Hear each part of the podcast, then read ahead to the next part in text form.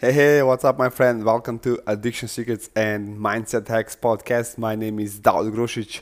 In today's episode, we're going to talk about how to write journey so you can start the process of change.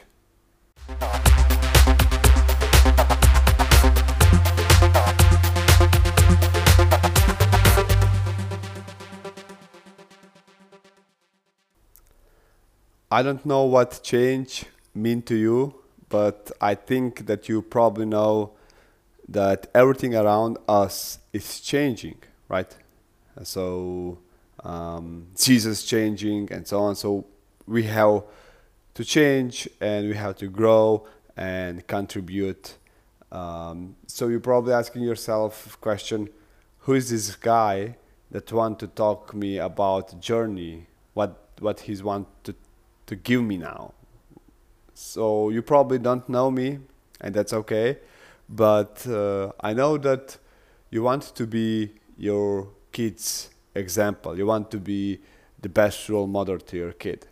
And I'm just going to share with you how you can use third person journey so that you can start the process of change and be your kid's example. So I was writing journey for a long time and all the time I didn't start a process of changing. I didn't, I didn't, I didn't change. All I was doing was that I put all my emotions into journey um, and commented them. I was just talking about my day, and I was, uh, I was thinking that will help me with change that I will going to see from another perspective, but it didn't. It didn't. It helps me only to get release of my tension and pain. So I tried again and again and again, and it wasn't helping. So I just stopped it. I stopped it with. I, I give up with uh, with the journey, writing journey.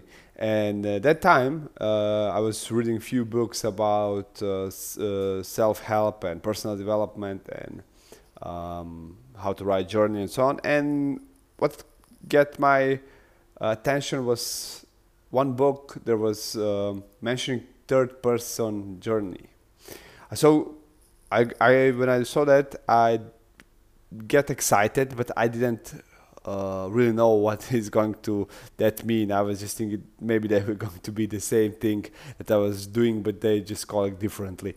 So I start investigating that approach, and I found out that when I write, when I when I start writing the third person journey, I didn't get attached in emotions it's kind of like that you talk about your best friend, uh, that you talk about someone someone else.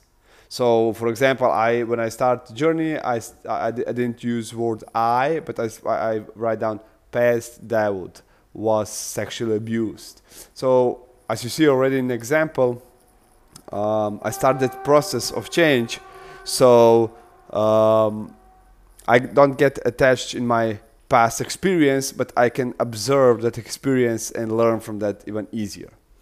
Um, and what's what was really interesting about third person journey, it's also awesome for if you if you have worries for the future, you can write down future. I, I use future Daud is worrying about this and that, and then I can learn from that and realize, okay, what can I predict? What kind of charges can I predict?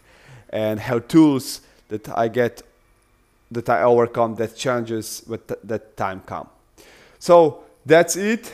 Uh, enjoy in writing your journey and starting process of changing.